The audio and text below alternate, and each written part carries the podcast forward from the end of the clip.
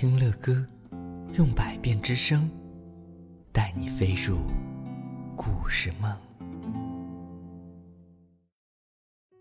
亲爱的宝贝们，晚上好！欢迎你们点播睡前读给宝贝听的故事。那今晚呢，是哪两位幸运的小朋友点播了故事呢？嗯，这位宝贝他说：“我叫李林瑞，陕西省安康市，今年八岁了。乐乐哥哥，啥时候才给我讲小兔子的故事啊？啊，你想听小兔子的故事啊？还有这一位，他说：乐乐哥哥，这是我第一次向您点播故事。我是苏州省啊盛泽市革新小学四年级三班的小朋友。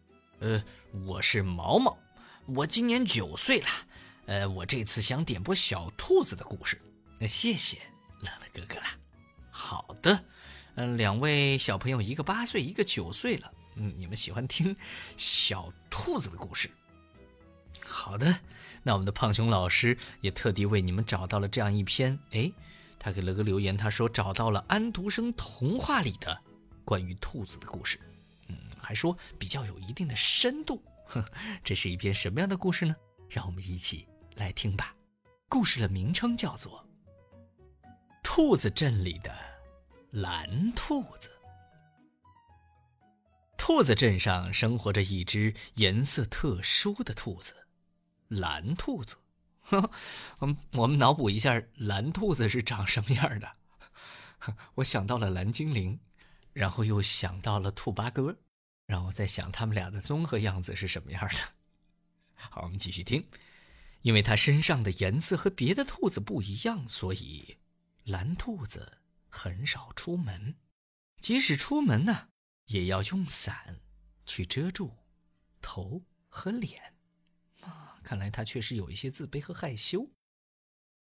慢慢的，蓝兔子家攒了一大堆坏掉的雨伞，啊，都是那些旧伞。现在呢，连站脚的地方。都没有了。哎，有一天，蓝兔子拿着一把枯叶伞，自言自语：“哎，嗯，扔了可惜，不扔吧，我也不会修。修理雨伞，修理雨伞。”就在这时，蓝兔子听到了一个奇妙的声音。天哪，怎么那么巧啊？当然，这就是故事啊，无巧不成书嘛。嘿，哎，请等一下。嘿，他急忙拿起一把破伞，遮着脸走出去。透过枯叶伞缝隙呀，蓝兔子看见修伞的是一位全身包裹得很严实、穿着老旧衣服、戴着大口罩的老婆婆。哎，宝贝们肯定在想，为什么这位老婆婆她也把自己包裹的那么严实呢？嗯嗯嗯，我有好多坏掉的伞，你能帮我修修吗？没问题，我什么伞都会修。哎，你的家是开伞铺的吗？怎么会有这么多雨伞呢？一进房间，老婆婆就惊呼起来：“呃呃，我……嗨，我我这些伞都是用来遮丑的。”蓝兔子用手捂着脸：“啊，你不就是是只蓝兔子吗？我连世界上最罕见的红兔子。”都见过，快点把手拿开吧！老婆婆用戴手套的手拿开了蓝兔子的伞。啊，真的吗？世界上还有红兔子？是的，你的这些伞呐，我可能要修一段时间哦。老婆婆。拿起一把旧伞说：“啊，那，那您就住这儿好了，可以慢慢的修。”蓝兔子第一次觉得有人看见自己，没什么惊奇呢。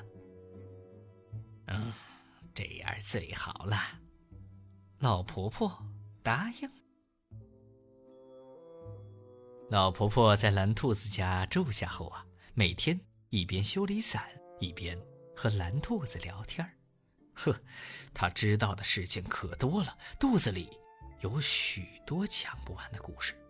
更厉害的是，他能做出好多好吃的食物，什么胡萝卜玉米羹啊，什么莲藕荷花饼啊，什么松仁小土豆啊，还有什么南瓜西米露啊。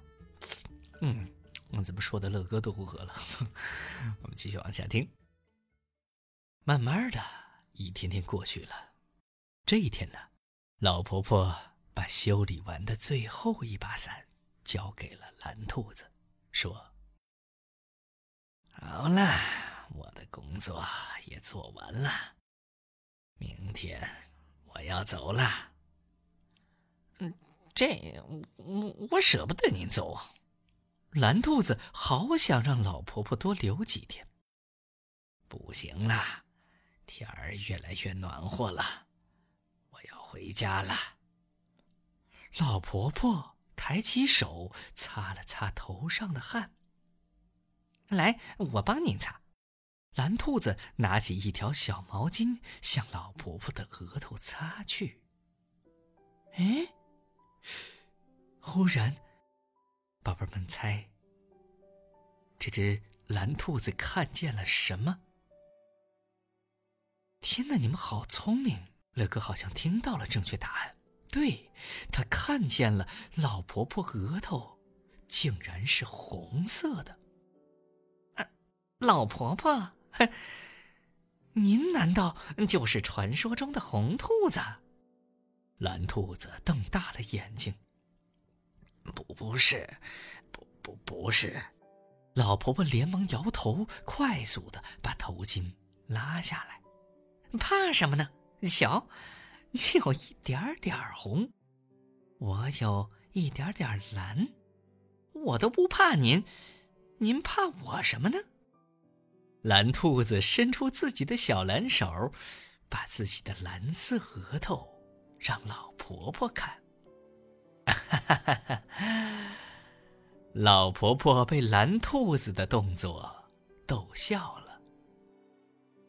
其实啊，我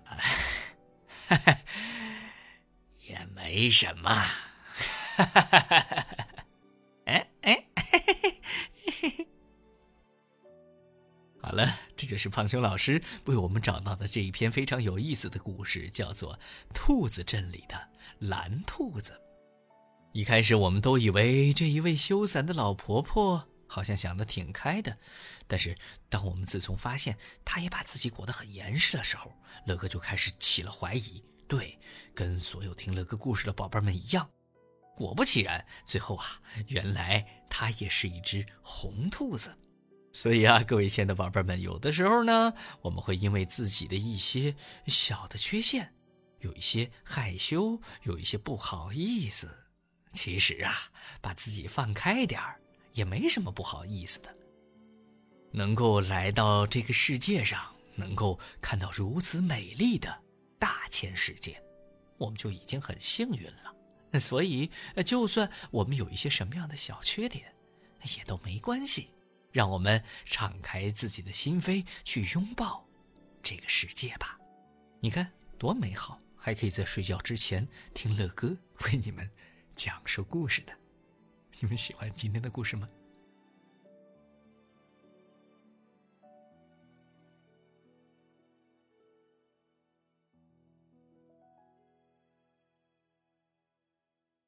希望听到更多乐哥播讲故事的宝贝们，请搜索“睡前读给宝贝听”。